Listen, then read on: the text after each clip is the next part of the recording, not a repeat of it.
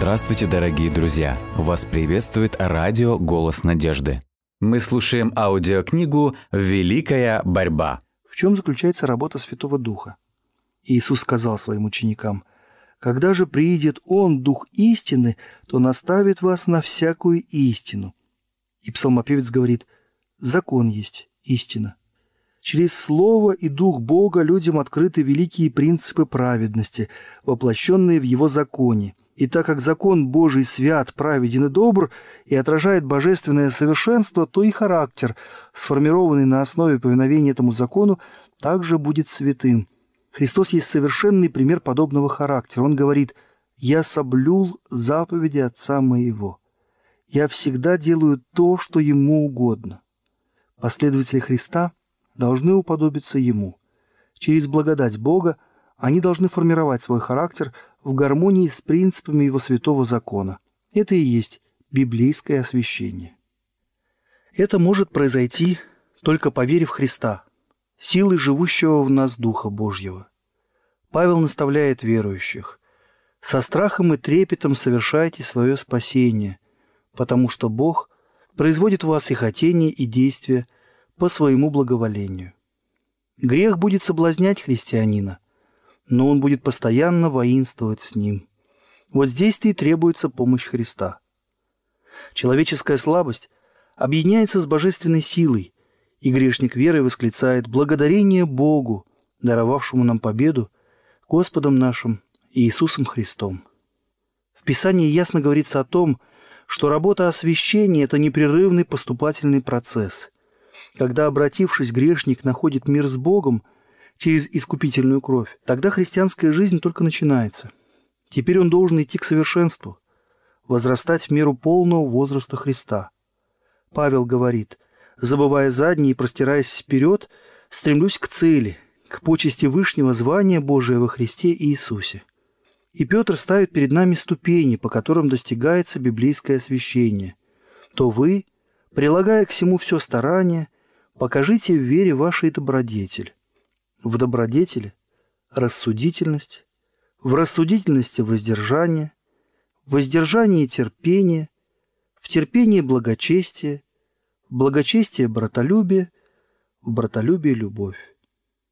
Так поступая, никогда не приткнетесь. Те, кто на личном опыте пережил библейское освящение, будут во всем проявлять дух смирения – Подобно Моисею, они увидели внушающее благоговение величия святости, осознали свои недостойные дела в сравнении с чистотой и непревзойденным совершенством безграничного. Пророк Даниил является примером истинного освящения. Его продолжительная жизнь была наполнена благородным служением своему Творцу. Он был мужем, возлюбленным небом. Но вместо того, чтобы гордиться своей чистотой и святостью, этот почтенный пророк ставит себя на один уровень с грешным Израилем и умоляет Бога заступиться за свой народ. «Ибо мы повергаем моление наше пред Тобою, уповая не на праведность нашу, но на Твое великое милосердие. Согрешили мы, поступали нечестиво». Он прямо заявляет, я еще говорил и молился, и исповедовал грехи мои, и грехи народа моего. И когда позже Сын Божий пришел, чтобы дать ему наставление, Даниил говорит, «Вид лица моего чрезвычайно изменился, не стало во мне бодрости». Когда Иов услыхал голос Божий среди сильного ветра, он произнес, «Я отрекаюсь и раскаиваюсь в прахе и пепле. И когда Исаия увидел славу Божью и услышал, как херувимы восклицают «Свят, свят, Господь Саваоф!», он скричал «Горе мне! Погиб я, ибо я человек с нечистыми устами». После того, как Павел был вознесен до третьего неба и слышал такие слова, какие невозможно передать человеку, он говорил сам о себе, как о наименьшем из всех святых. Возлюбленный Иоанн, который не раз склонял свою голову на грудь Иисуса видел славу Его, пал, как мертвый к ногам ангела. Те, кто живет в тени Голговского креста, никогда не могут питать чувство самодовольства и утверждать хвастливо, что они свободны от греха. Они сознают, что это их грех причинил такую муку Сыну Божьему и сокрушил его сердце. И эта мысль приведет их к еще большему самоуничижению. Чем ближе человек к Христу, тем яснее видит он всю слабость и греховность человечества и надеется только на заслуги распятого и воскресшего Спасителя. Освящение в том его понимании, которое получает все больше распространения в современном религиозном мире, проникнуто духом самовозвышения и пренебрежения к закону Божьему, как к чуждому библейской религии. Защитники такой теории учат, что освящение – это единовременный акт, когда исключительно при помощи веры человек достигает совершенной святости. Только верьте, говорят они, и получите благословение. По их мнению, от получателя благословений в дальнейшем не требуется каких-либо усилий. В то же самое время они отрицают авторитет закона Божьего, утверждая, что свободны от необходимости соблюдать заповеди. Но возможно ли человеку достичь святости, угодной Господу и соответствующей его характеру, если он пренебрегает теми принципами, которые выражают его природу и волю и показывают, что благоугодно ему? Из желания исповедовать легкую удобную религию, которая не требует борьбы, самоотречения и отказа от мирских ценностей, и родилось учение о том, что достаточно веры. Одной только веры. Это учение очень популярно, но что говорит Слово Божье? Апостол Аков замечает, что пользы братьям, а если кто говорит, что он имеет веру, а дел не имеет? Может ли эта вера спасти его? Но хочешь ли знать, неосновательный человек, что вера без дел мертва – не делами ли оправдался Авраам, отец наш, возложив на жертвенник Исаака, сына своего? Видишь ли, что вера содействовала делам его? И делами вера достигла совершенства. Видите ли, что человек оправдывается делами, а не верою только? Иаков 2 глава, стихи с 14 по 24. Слово Божье свидетельствует против такого ложного учения о вере без дел. Вера, которая претендует на благосклонность неба и в то же время не подчиняется условиям – на которых может быть дарована милость, это вовсе не вера, а дерзкая самонадеянность. Ибо подлинная вера основывается на обетованиях Священного Писания. Пусть никто не обольщается. Невозможно достичь святости, осознанно нарушая хотя бы одно из требований Божьих. Преднамеренный грех заглушают обличающий голос Святого Духа и разлучает душу с Богом. Грех есть беззаконие, а всякий согрешающий не видел его и не познал его – Хотя Иоанн в своих посланиях и пишет так много любви, однако он, не колеблясь, разоблачает истинный характер тех, кто, претендуя на освящение, в то же время нарушает закон Божий. Кто говорит «я познал его», но заповедь его не соблюдает, тот лжец, и нет в нем истины. А кто соблюдает Слово его, в том истина, любовь Божия совершилась. И здесь испытывается вера каждого. Нельзя судить о святости человека до тех пор, пока она не испытана единственным мерилом святости, как на небе, так и на земле. Люди, которые не ощущают в должной мере своей ответственности перед нравственным законом, умоляют и обесценивают заповеди Божьи, нарушают хотя бы одну из заповедей сих малейших и учат этому других. Не вправе рассчитывать на благословение Господа, и можно с уверенностью сказать, что их претензии лишены всякого основания. Человек, утверждающий, что он без греха, тем самым показывает, что он далек от святости.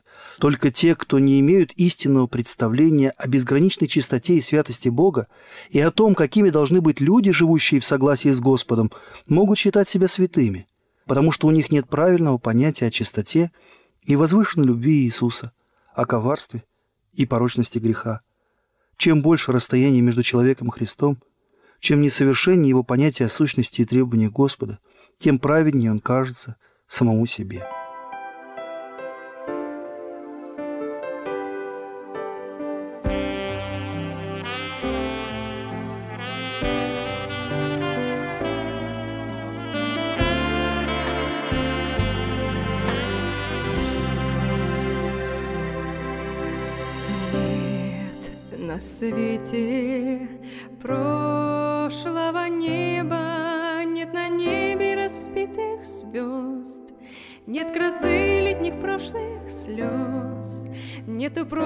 Морских приливов, Нету прошлых грез. Не встречаю прошлый закат, звезды светят не прошлым светом, Я питаюсь не прошлым хлебом, Пью не прошлую воду я Из бегущего с гор ручья. И цветет подснежник не прошлым цветом Рожден землей, это он весной. Я живу не прошлым счастьем, настоящую мечтой.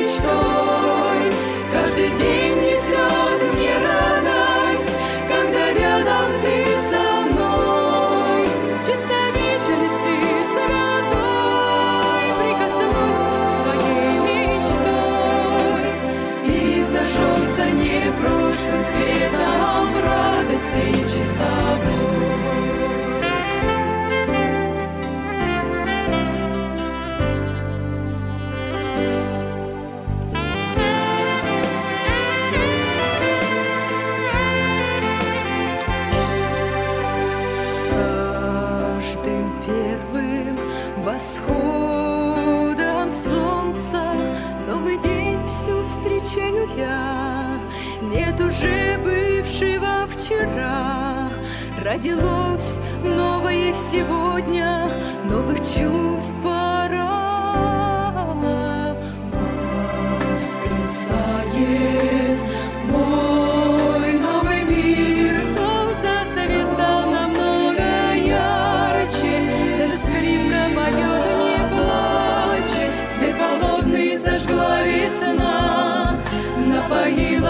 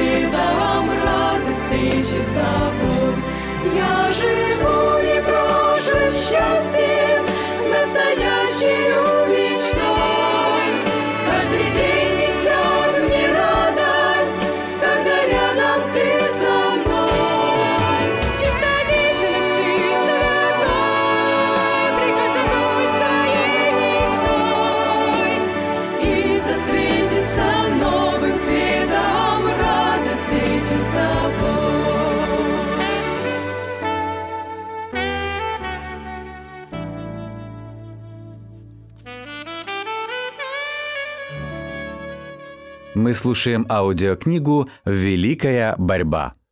Освящение, о котором говорит Священное Писание, касается всего человеческого существа – духа, души и тела. Павел умолял фессалоникийцев, чтобы их дух и душа и тело во всей целости да сохранялось без порока в пришествии Господа нашего Иисуса Христа. И еще он обращается к верующим. «И так умоляю вас, братья, милосердием Божиим, представьте тела ваши в жертву живую, святую, благоугодную Богу». В Древнем Израиле каждая жертва, предназначенная Богу, тщательно осматривалась. Какой-либо недостаток, обнаруженный у животного, делал его непригодным для жертвоприношения, потому что Бог требовал жертвы без порока. Так и верующие должны представить свои тела в жертву живую, святую, благоугодную Богу. Для этого человек должен поддерживать себя в наилучшем состоянии. Каждая привычка, которая ослабляет физические и умственные силы, делает человека неспособным для служения Творцу. И разве Бог довольствуется ничтожным, если мы можем принести Ему самое лучшее? Христос сказал «Возлюби Господа Бога твоего всем сердцем твоим». Те, кто любит Бога всем сердцем, будут стремиться наилучшим образом послужить Ему своей жизнью и будут стараться привести все свое существо в соответствии с законами, которые помогут им исполнять Его волю. Любящий Бога не позволит чревоугодию или страсти умолить или осквернить жертву, которую он должен принести Небесному Отцу. Петр говорит, «Прошу вас удаляться от плотских похотей, восстающих на душу. Всякое удовлетворение греховного желания снижает и духовные, и умственные способности, притупляет восприятие, так что Слово Божье или же Дух Святой не производит должного впечатления на сердце. Павел обращается к Коринфянам. «Очистим себя от всякой скверны плоти и духа, совершая святыню в страхе Божьем» а к плодам духа – любви, радости, миру, долготерпению, благости, милосердию, вере, кротости – он присоединяет воздержание, то есть самообладание. Оставляя без внимания эти вдохновенные слова, сколько христиан сегодня разрушают свое здоровье в погоне за наживой или в угоду моде, сколько оскверняют в себе образ Божий объедением, пьянством и недостойными развлечениями, и церковь, вместо того, чтобы порицать эти пороки, слишком часто поощряет зло, вызывая к аппетиту, корыстолюбию и жажде удовольствий ради обогащения своей сокровищницы, которую способна наполнить любовь ко Христу. Если бы Иисус зашел в современные церкви и увидел бы там празднество и нечестивую торговлю, прикрываемую внешней набожностью, то разве не изгнал бы он этих осквернителей, как он изгнал и из храма менял? Апостол Иаков говорит, что мудрость, сходящая свыше, во-первых, чиста. И если бы ему пришлось встретиться с таким христианином, который произносил бы имя Иисуса устами, оскверненными табаком, и который весь был бы пропитан этим запахом и отравлял воздух, вынуждая окружающих вдыхать яд, если бы апостол столкнулся с этой привычкой, столь противоречащей чистоте Евангелия, разве не осудил бы он ее как земную, душевную и бесовскую? Рабы табака, полагая, что достигли полного освящения, надеются оказаться на небе, но Слово Божье ясно говорит, что не войдет в него ничто нечистое. Не знаете ли, что тела ваши — суть храм живущего в вас Святого Духа, которого имеете вы от Бога, и вы не свои? Ибо вы куплены дорогою ценою, посему прославляйте Бога и в телах ваших, и в душах ваших, которые суть Божии.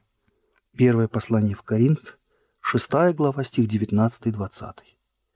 Тот, чье тело является храмом Святого Духа, не будет порабощен пагубной привычкой. Все силы он посвятит Христу, искупившему его своей драгоценной кровью. Все принадлежащее ему принадлежит и Господу. Разве может он оставаться невиновным, если растранжирит доверенный ему капитал? Люди, называющие себя христианами, ежегодно тратят большие суммы денег на бесполезные и пагубные развлечения, в то время как души погибают, не услышав слова жизни. Сжигая на жертвеннике своих порочных желаний больше средств, чем они жертвуют бедным и на распространение Евангелия, они обкрадывают Бога в десятине, приношениях. Если бы все, кто называют себя последователями Христа, были бы истинно освященными, тогда они не тратили бы свои средства на бесполезные и вредные занятия, а отдали их в сокровищницу Господню. И какой пример воздержания и самоотречения подали бы такие христиане. Тогда они стали бы светом мира. Весь мир обратился в погоню за удовольствием и развлечениями. Похоть плоти, похоть очей и гордость житейская – вот какие силы господствуют над сознанием большинства людей. Но к последователям Христа обращено святое воззвание. «Выйдите из среды их и отделитесь, — говорит Господь и не прикасайтесь к нечистому. В свете Божьего Слова мы имеем полное право заявить, что освящение не может быть истинным до тех пор, пока человек не откажется от греховных привычек и мирских удовольствий. Тем, кто соглашается с предложенными условиями выйти из среды их и отделиться, и не прикасаться к нечистому, дано обетование Божье.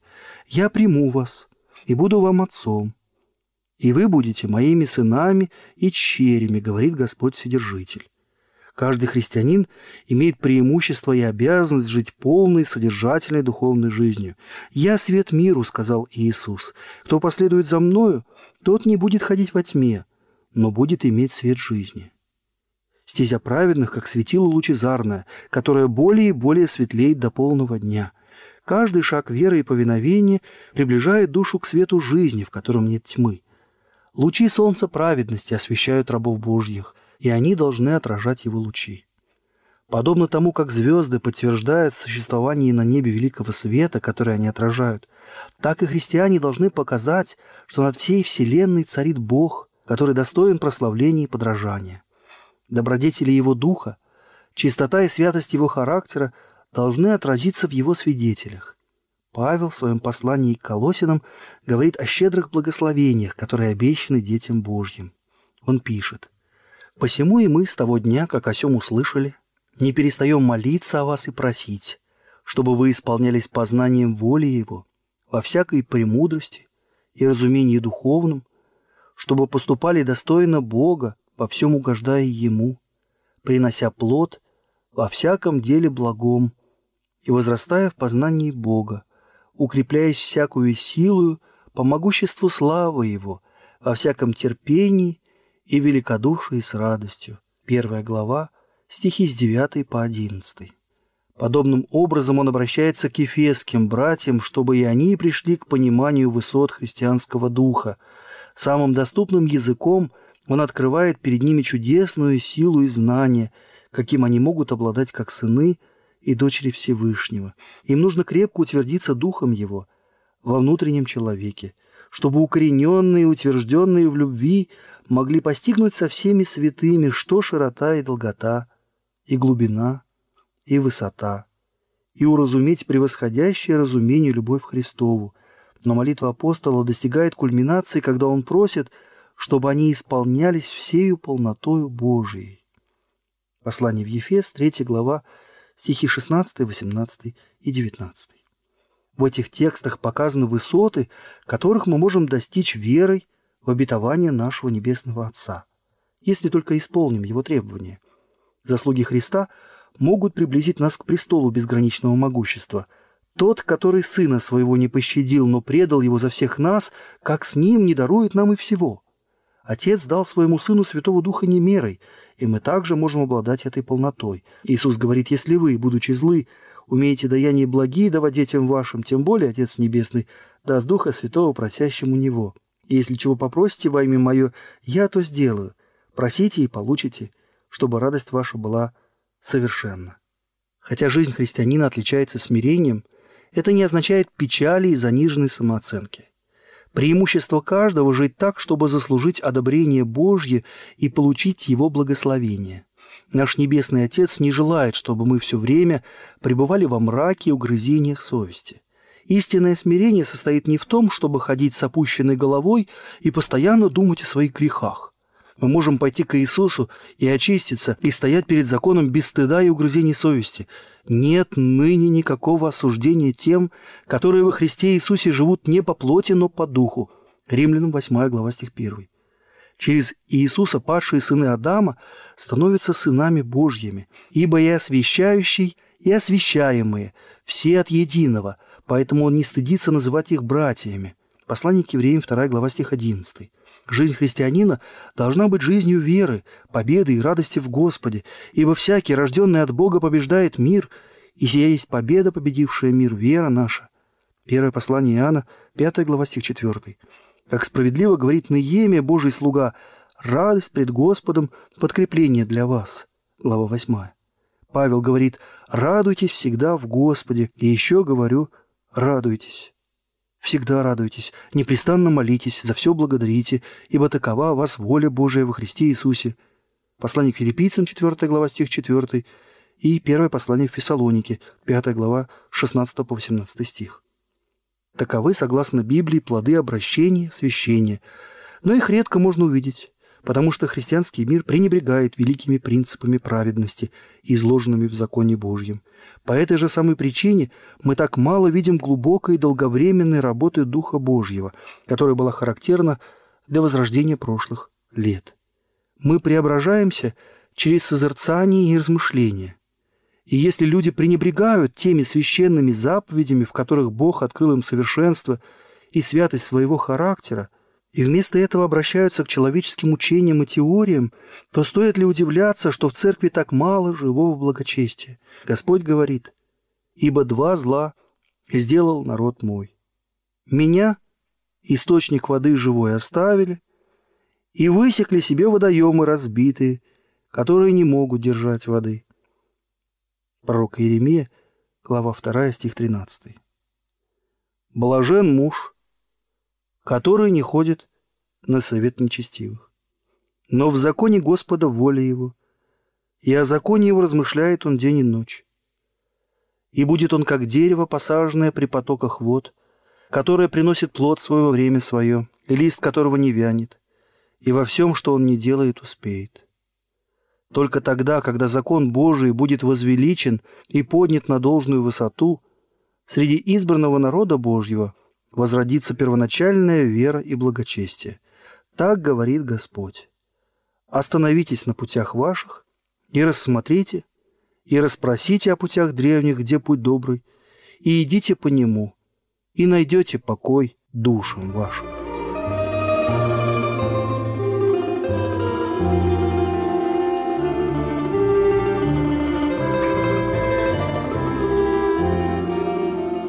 Дорогие друзья, вы можете оставить свои сообщения через WhatsApp и Viber по номеру плюс 7 915 688 7601 или позвонить нам на бесплатную линию, которая работает на территории Российской Федерации. Номер 8 800 100 ровно 1844. 8 800 100 ровно 1844.